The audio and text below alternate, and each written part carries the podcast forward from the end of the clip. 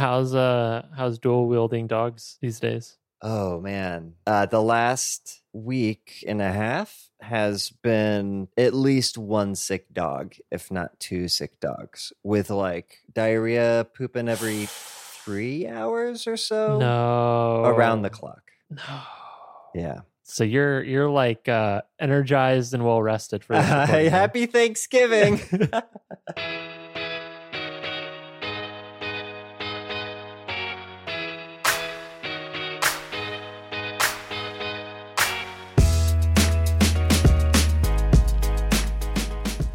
Welcome to episode 451 of the Design Details podcast. We're back. I'm Brian Lovin. and I'm Marshall Bock. Welcome back to another Hey. episode. Uh, what do we got on the docket for today, Brian? I mean Marshall. What else is there to talk about except for the thing that is consuming all of our attention and mental bandwidth, which is is Twitter going to exist next week? Right. yep. We're a month in. We're a month into this little escapade, this adventure, and Twitter is somehow still standing. I feel optimistic, but we're going to talk about that. And then in the sidebar, uh, we're going to be digging into AI and its place in product design. Ooh, buzzwords. All right. Well, let's get right into it. First of all, we have a golden ratio supporter. It's Catch. Hey. Catch asks, why you, dear listener, did you become a freelancer? Was it for freedom? Was it for flexibility? Well, it probably was not because you wanted to manage your own health insurance, taxes, and retirement. Catch can do all of that for you. They offer benefits and personal payroll for the self employed. They let you shop for health insurance the same way you shop for a flight. You can compare across carriers, find the best prices, makes it easy to renew your current plan, find a better one, or even enroll for the first time. They're ACA compliant. They work on behalf of you to get you tax credits that can save you hundreds of bucks on your monthly premium. Their average savings are $350 a month. So if you're a freelancer, what are you waiting for? Make sure you're covered for 2023 and go to catch.co slash design details slash health or click the link in the show notes to renew your health coverage or find a better plan. You got to do it before December 15th. So if you're listening to this now, do it now. There you go. Mm-hmm. Freelancers, catch.co slash design details slash health. Thank you, Catch. Thanks, Catch. We also have some new very important pixels. Ooh. Welcome to the fam. It's the right it's the right month to be stepping into the the hot tub of design details, friends and family, uh, Yeah. because it's getting a little chilly out, Marshall. This is hot Yeah. tub weather, if you ask me. exactly. You know what? A, a hot tub is just that much better when it's cold out, right? well, we've been making this joke about like welcome in, the water's warm, come into the hot tub, but we were making that joke like in July and August and stuff. like nobody wants to hot tub in July, right? That's the incorrect month to be hot tubbing. Uh, Do you want to sweat around a bunch of other people? you want to get sweaty in a bucket of water? Anyways, we have some new, very important pixels. Welcome to the fam Mira Young, Tom Misiak, James Carthu, Mike Moss, Connor Lindsay, and Pavel Macek. Welcome, Hey. welcome, welcome. Welcome. The water is warm, especially with the cold air. Mm-hmm, mm-hmm. Depends on which hemisphere you're in, I guess. That is true.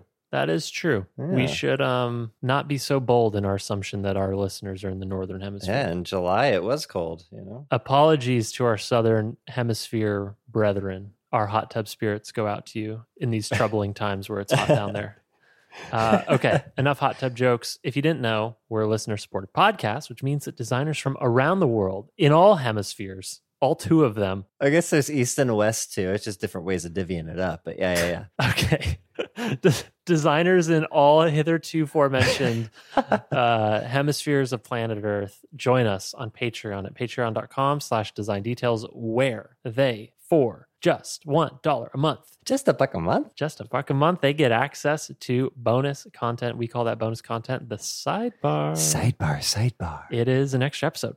It uh you know splits up those gaps in between our main episodes where you might be hankering for a little more design details in your ear holes. You can grab it on patreon get access to that sidebar. This week we're talking about ai and its place in product design and uh at this point probably got 100 sidebars backlogged so if you sign up today just a buck a month you're going to get access to a treasure trove of old design details content content content A dragon's hoard of us talking. Yes, a dragon's hoard. So head to patreon.com slash design details and support us for just a buck a month. get on, listen into that backlog, and catch that bonus bonus content going forward. So thank you everyone for supporting the show. Thank you to our new very important pixels. And with that, we continue. Marshall. Brian. Twitter implodes? Question mark. Yeah, that, that was the bullet point I wrote. the bullet point on our show notes. Twitter implodes? Question mark. Um, I'm curious in particular for your perspective in the last few weeks because you have really steadily over the course of the last, I'd say, year and a half, wound down your participation on Twitter. You're basically not on there anymore. yeah. So you probably have a little more distance here emotionally from all the chaos of the last month. I'm curious your perspective on, I guess, you know, the design conversation here is perhaps just really about the blue check mark, right? Uh-huh. Yeah, and that was kind of like as all this stuff was going down and and questionable decisions being made and everything. one of the things that kind of stood out to me is like, could you actually could you actually make that work? Could you actually make paying for a check mark work in a way like what there's a design problem there of like Uh huh. you know the they immediately had to make like an official different check mark Uh-huh. to, to differentiate between. So now I got two check marks, and now the Uh-huh. blue check mark doesn't mean anything, or it's just like one level of something. So there's a design problem there, and I wonder if that's like a solvable one. Yeah, I think it's solvable. There were so many, uh, obviously, unsolicited redesigns from folks in the design community playing around with different icons, colors, labels, placements, ways to try and solve this. I feel like, I don't know, you and I probably won't necessarily solve it on the podcast because there's probably a, a million pieces of context that we don't have access to, but I feel like we could Uh-huh. still guessing game our way through some of the obvious stuff, right? Yeah, You want to try it? yeah, and actually, you know, a quick sidebar outside of the sidebar. Sidebar, sidebar. um, I fell victim to the thing that we have perpetrated many a time before, Brian, which is Which is You know, what?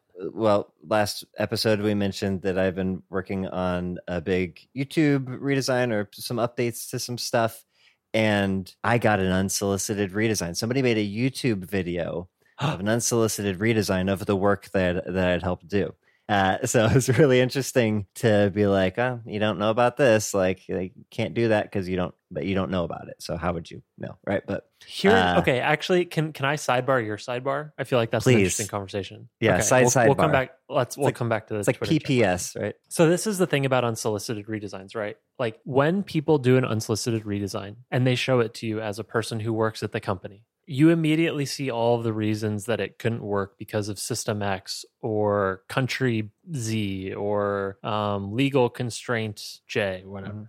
Or My we tried it and it didn't perform well, or whatever. Yeah. so that that those maybe those things aside all the other stuff like organizational constraints operational constraints legal constraints i feel like there's a ton of value in the unsolicited redesign for imagining a world without those constraints and i wonder how you viewed that youtube video where someone was redesigning your work where i could imagine it's very easy to be dismissive of the suggestions like nope this person doesn't have the context versus being like, damn, we should fight harder to remove that constraint. So I'm curious how you Mm. parsed that because it seems like that's the beauty of the unsolicited redesign is imagining a world without certain constraints that is a nice reminder for the people working there or at least it could be if it was a thoughtful unsolicited redesign what do you think Well, yeah, I mean, I definitely went into watching the video with the fear of like, I know it's not perfect. I know there are places where it could be better.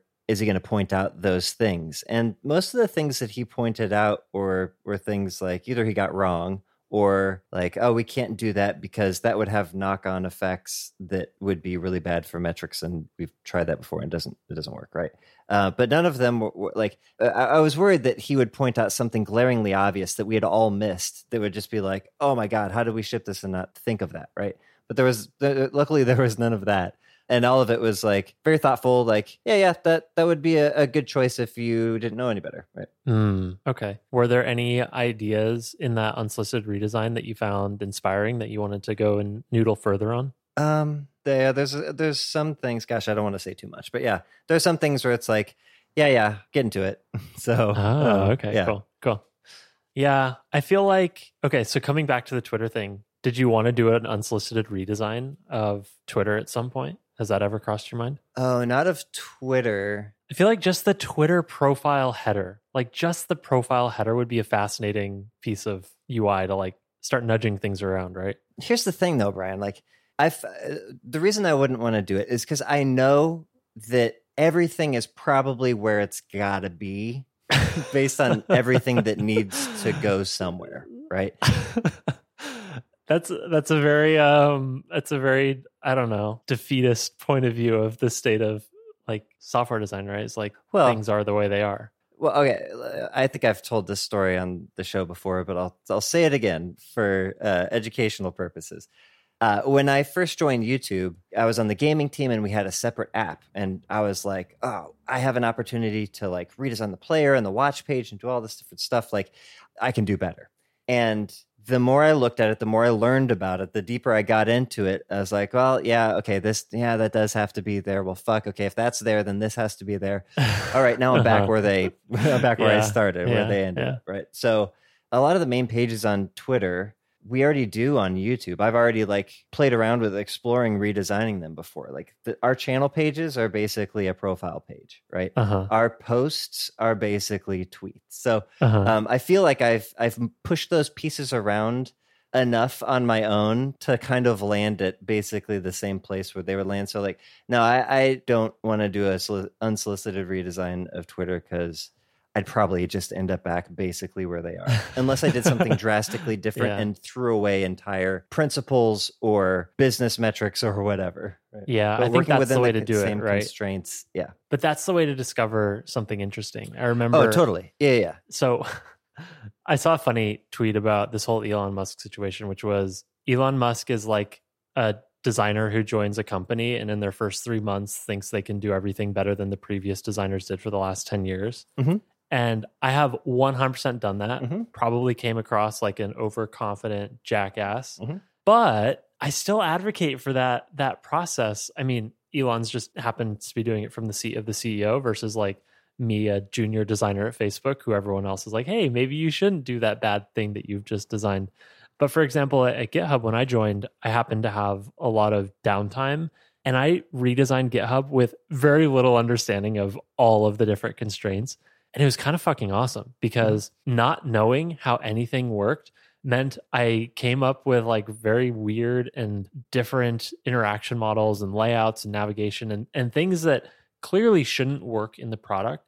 But there were these tiny little decisions or tiny little ideas that we kept revisiting in the subsequent years. Like that at first few month naive state of mind of like not having become boxed in by the the culture of you know what what we've tried before and what came before and how everything works together mm-hmm. was really freeing and valuable. So anyways i feel like elon musk is there except instead of getting blocked by like a mid-level pm he just gets to like steamroll his way through. So right. Well i mean this is messy like, right? It's messy. I, I, think we've described i think i've described this on the show before as like the concept car versus the production car where it's like yeah. if you've yeah. ever been to a car show the concept cars there are buck wild, right? They got all these cool features and stuff. And actually, cars today are starting to look like concept cars from like 15, 20 years ago, which is really cool. But they're out there and they make some weird decisions and they throw aside some constraints. And like by the time that same concept car, like the namesake of that concept car, has made its way through all of the re- design reviews and regulations and blah, blah, blah, to the production car, it is a pale comparison to the cool shit that you saw on the car show floor, right? Mm-hmm. Um, mm-hmm. And when you take away all of the regulations and all those reviews and everything, and you just ship the concept car, like it's yeah. pretty fucking cool. And you end up with like something that's totally different than you would end up shipping normally. And I think that's a really healthy thing to like do concept car explorations and stuff, but shipping it is is scary because you end up like, well, okay, uh, we don't have rear view mirrors anymore. We're just going to rely on these cameras. Hope that doesn't go wrong, right? Um, what could go wrong? Yeah, yeah, yeah. Okay, so then let's let's bring it all the way back to the beginning. How would you solve the blue checkmark verification, but you also got to sell it somehow? You got to make money from this thing. Okay, so there's a couple different ways, and here's why I questioned whether this is even solvable. Is because I don't think either of these really scratches the itch that is trying to be scratched here. But um, so one thing you could do is you could just repurpose the Twitter Blue logo, that big bold B. Uh huh. And instead of a check mark, if you're a Twitter blue user, you get the blue B after your name. It's not a badge with a check mark, but It's like similar enough that it could trick people who are scrolling by to like Right. not realize. it's, it's an Yeah. additional badge that can't be faked, right? You can't like make it an emoji as part of your name or something like that. So like it's Uh-huh. it's Yeah. official, but it's different, but it still is eye catching. It's same color as the check mark or whatever. So at first glance, it's like a step above someone with no badging. So that was the first place that my mind went. Another place you could go is like the color of the check mark, like, you know, use just the text color of whatever the name is, black or white, depending on the theme, and just make the verified badge that color. So it is an additional badge, but it doesn't have the bright blue color. That's the official one, right? Those are the two main ones that sprung to my mind. What were you thinking? Yeah, I think I probably gravitate towards like a different icon. And you probably, if you have the real verified blue badge, I don't think you need to show two icons. I think like the ver- the real verify should trump the fact Yes. that you're paying for something. It's a spectrum with nothing and then something in the middle that is Twitter blue and then verified at the top. Yeah. I just think the whole thing is the whole thing is built on a bad premise, right? Like if you look at the feature list of Twitter Blue, like all of the benefits are to you the account holder, They're local. Um, yeah. Not to anybody else, right? Like you can upload longer videos, you can rearrange your tab bar, you can edit your tweets. Some of the, I guess, outcomes of that, like the edited status, maybe appears in feed, but it's not, it's very different than like, I don't know, like a, a Twitch subscription where like you're paying to get like more visual, visceral, emotive things in chat. It's just not the same with Twitter Blue you know the promises of fewer ads the promises of having your content rank higher in other people's feeds. Like i just don't feel like those are things that are worth having a badge for because the badge is about signaling something. In this case it's just like signaling that you paid money. So i don't know. The whole the whole thing gets me off on the wrong foot when the original premise was like obviously verification is this person real? It just seems like twitter's underlying verification strategy was so busted. Like it was clearly biased. I think there's lots of stories coming out of people paying for them and like probably some corruption and people withholding check marks from certain people or you mm-hmm. know I, like sure. yeah at some point i tried to get verified and like i didn't qualify for verification and it's crazy right? Like it's crazy that you a human being can't verify that you're you're a human being. But again that wasn't the purpose of the feature. The purpose was to Right. eliminate impersonation of public figures and most people just aren't public figures.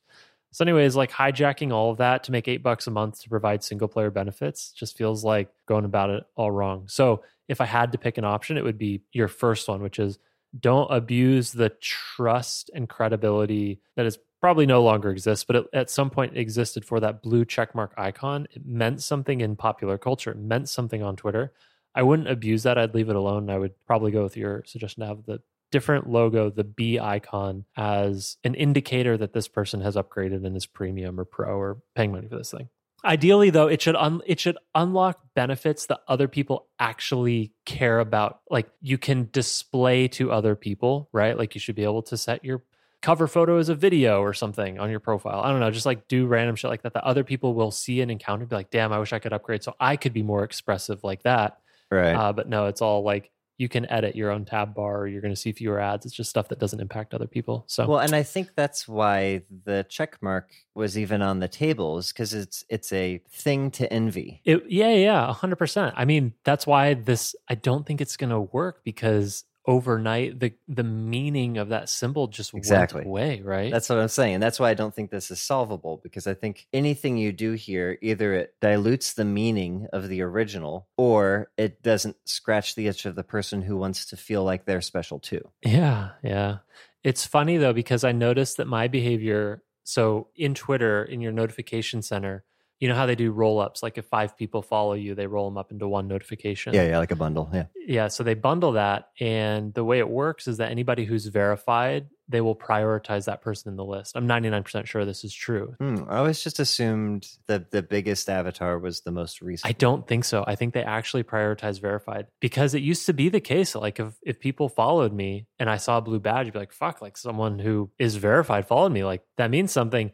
But now you see the badge all the time. Like a lot of the people following me are, are badged because their their Twitter blue or they got into that system somehow. I thought it's shut down though. It's like didn't it get eh, turned It- off eh, after like it's oh, a few it's days? been it's been off and on. Yeah, yeah. yeah. But I, I remember experiencing that where I would see like my pals with the verified check mark and they aren't public figures. And it really messed with my brain because like I'd been so conditioned to treat that symbol in a certain way. And now that symbol doesn't mean anything anymore. So I don't know. I think more more damage was caused than value created. But I guess we'll see how it shakes out. Yeah.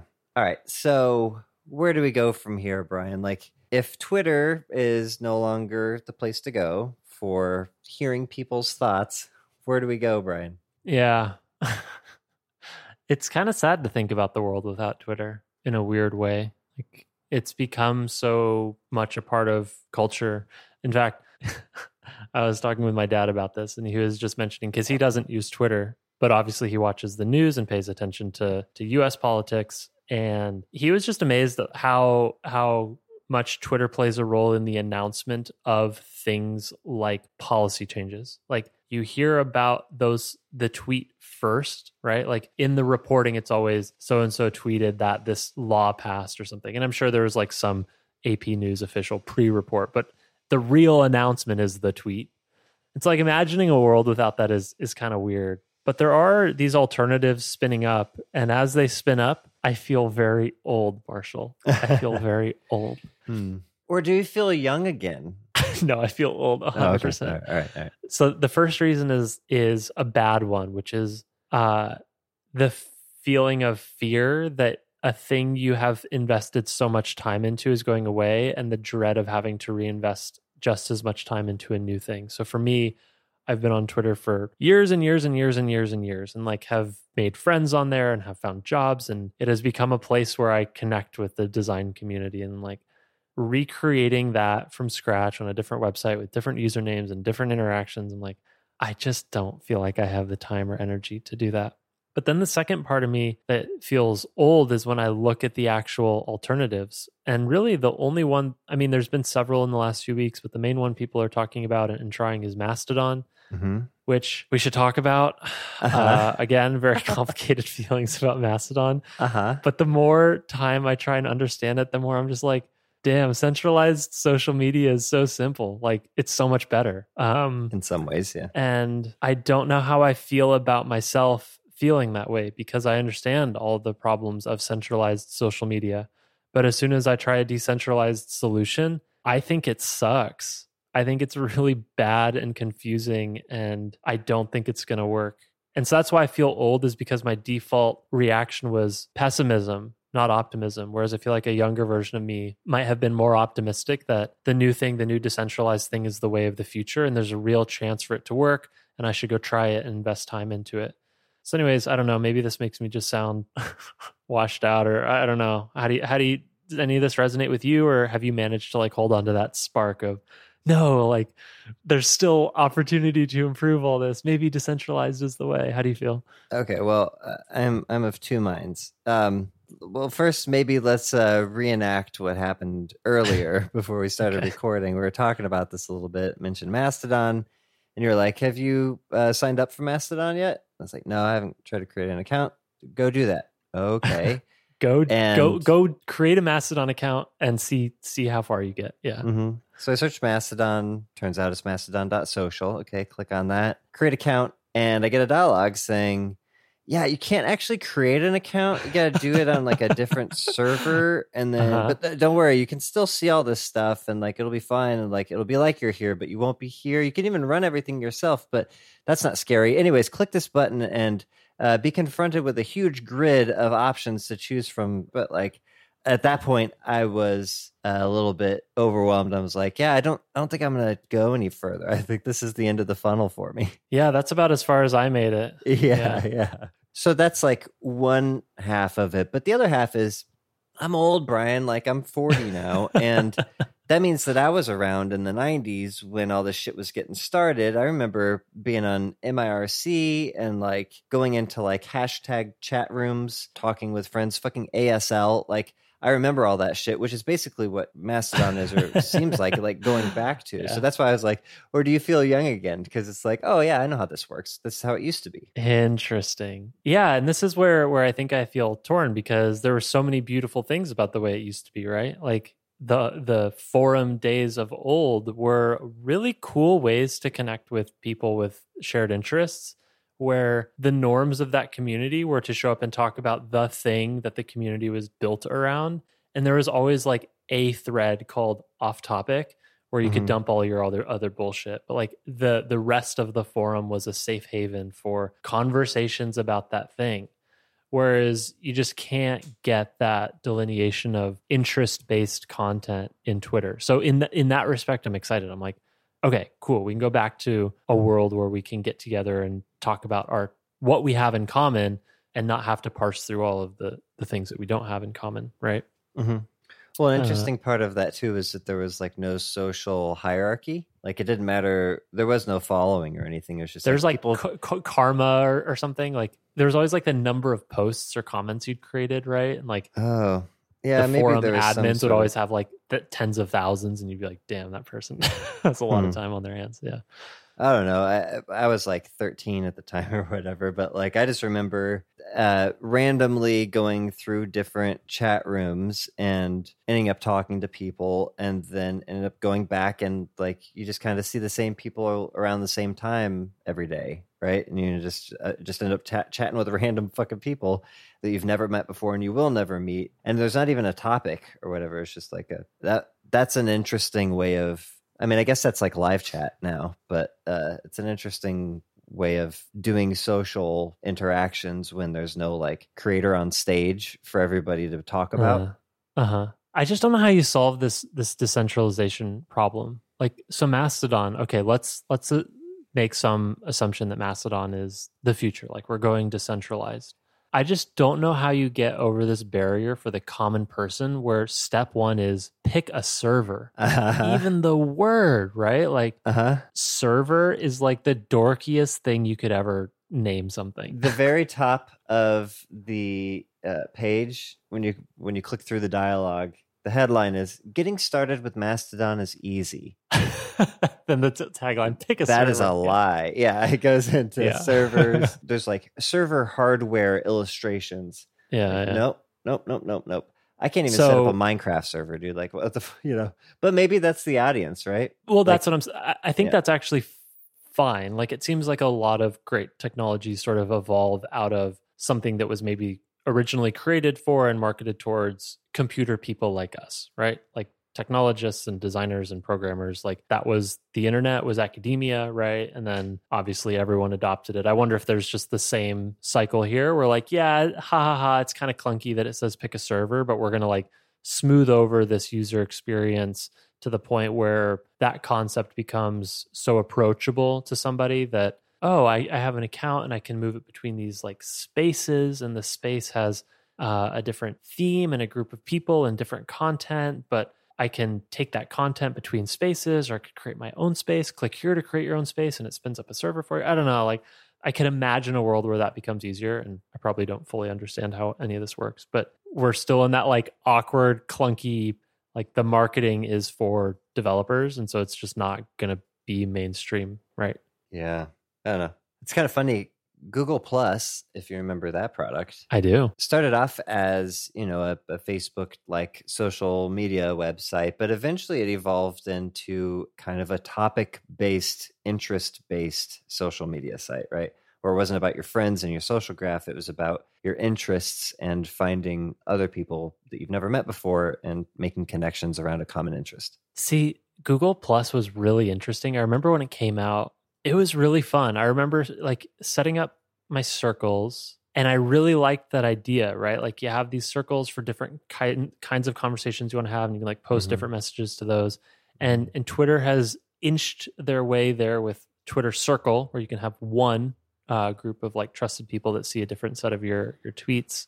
And obviously google plus didn't work and it just became really clear to me I, I trying to remember exactly what it felt like but it was just too much work like every time you had a thought you're like "Ah, who do i want to see this thought Uh-huh. And when you don't have that decision, when you can just tweet and everybody sees every one of your thoughts, it's just way fucking easier. And then when one of your thoughts goes viral, it's like, ooh, damn, that was fun. And that would never happen in a in a circled world, right? So I understand the allure of having controls like that and the allure of having uh, in this case a decentralized model where you have these different spaces but it's just too fun and easy to be able to share something that gets lots of likes from people across all of your i don't know social bubbles right Mhm. Yeah, yeah. That dopamine hit. that dopamine hit is real all right well anything else you want to talk about here on the the twitter stuff i think we talked about check marks we talked about unsolicited redesigns and we talked about maybe some of the the interesting design headwinds facing the alternative platforms Yeah. anything else? I think uh, I'm sure I'll think of something later, but yeah, yeah. follow up.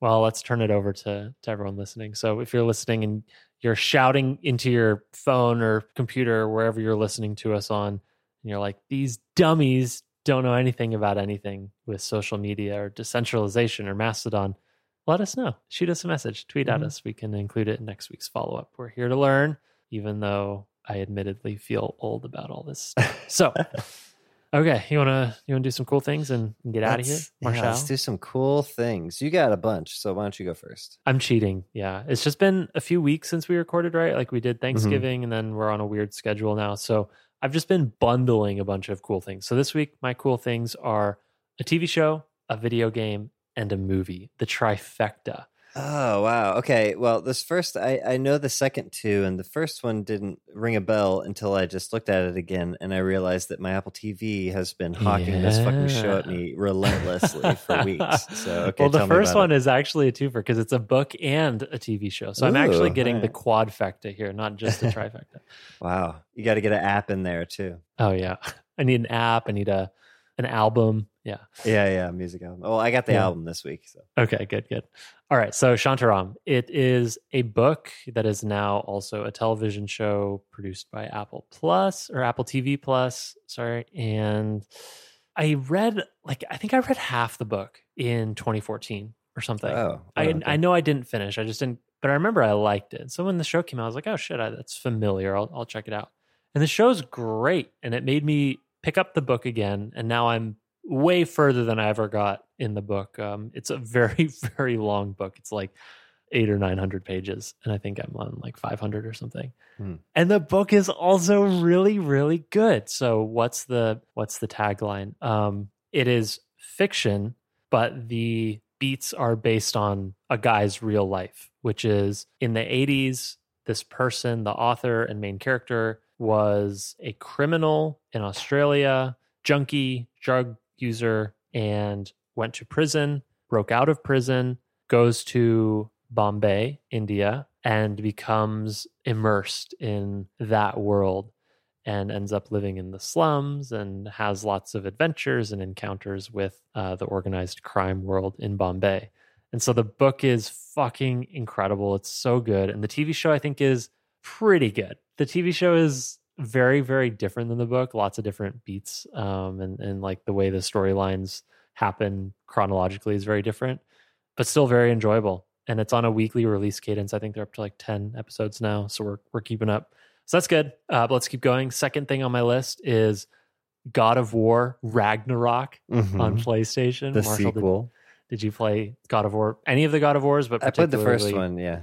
Okay. Oh, the first one. Damn. Well, no, no, sorry, the the one before this one. Oh, oh, the fourth one. Okay. Yeah, yeah. I think the, it's the was the reboot. fourth. The reboot. Yeah, yeah. Yeah. What? Um, any interest in God of War Ragnarok? Um, I didn't finish the first one. Uh, Um, okay. I'll probably watch you know, a recap of the story Okay. of the second one. Cool. Well, uh, it's a great video game. It's very, very pretty, and it's a really, again, every time I play a new game now, I can't help but pay attention to all of the design elements of the onboarding and how they, you know, Mhm. progressively disclose new Tutorials, yeah. controls and new moves and how all the Uh-huh. skill trees work and all that kind of stuff. Uh-huh. Um, and there's a very funny design element that they introduced into the new menu system that is very, very bad and confusing, which is uh, it'll be hard to describe this in words, but basically imagine a vertical list where you have an icon and a word for like weapon, armor, accessory, enchantments, that kind of stuff, right? Mhm.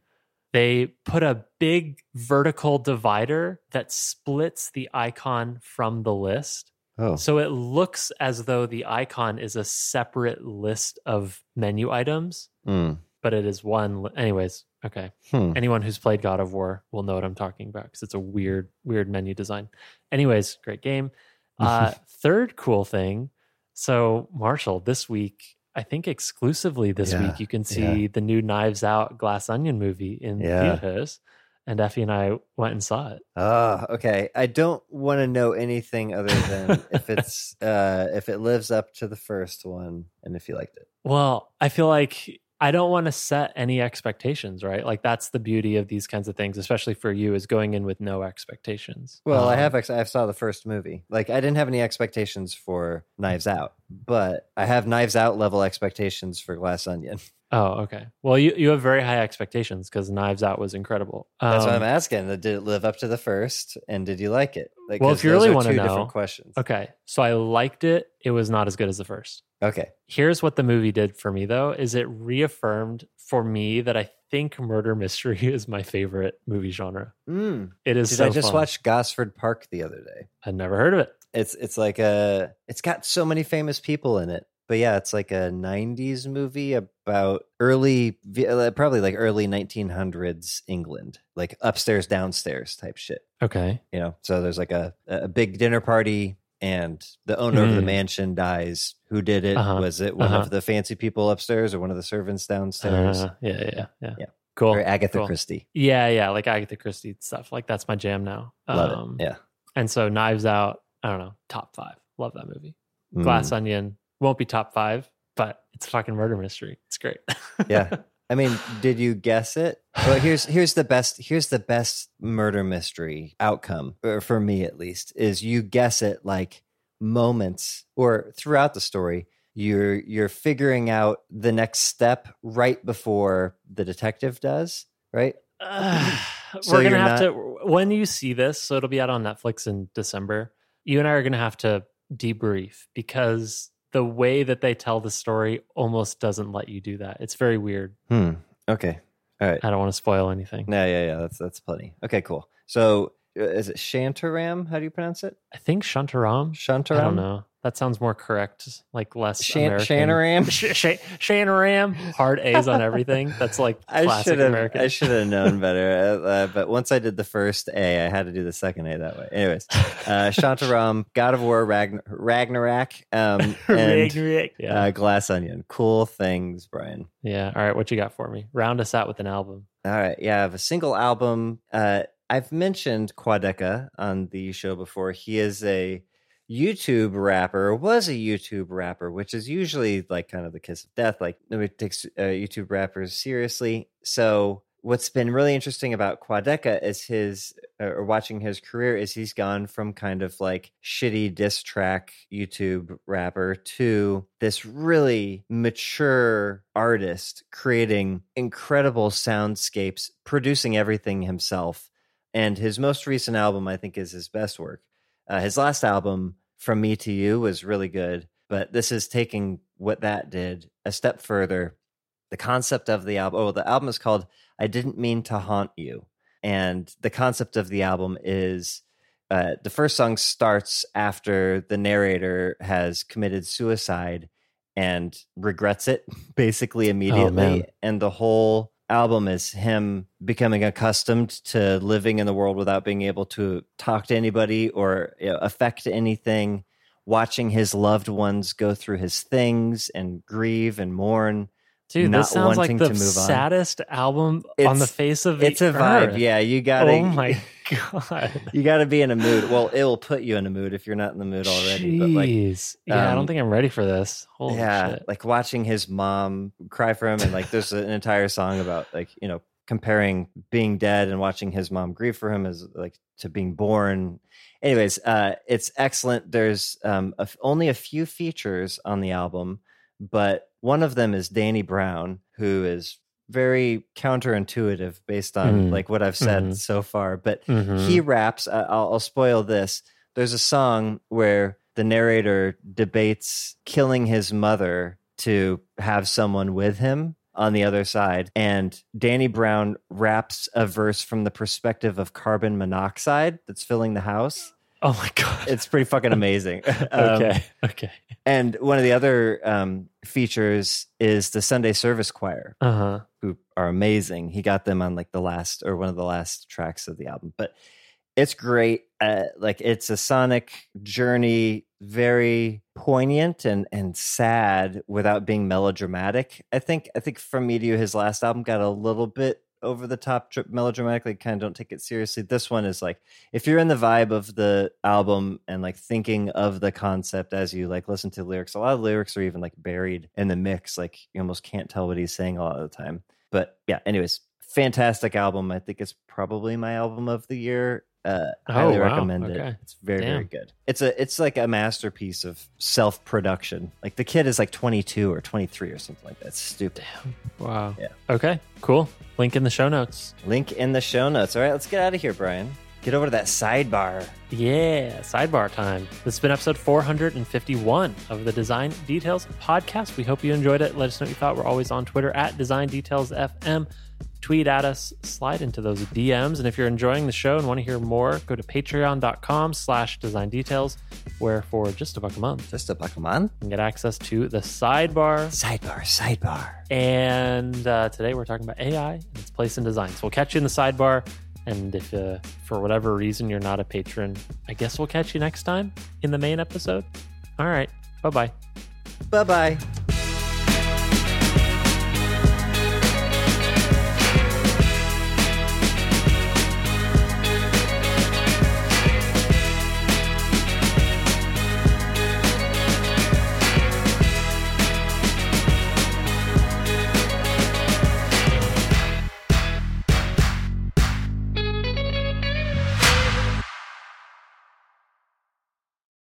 All right. Bye bye. Oh, wait. I, I stole your bye bye thunder. That's okay. I could do another. I could do a supplemental bye bye. bye bye. Goodbye. Goodbye.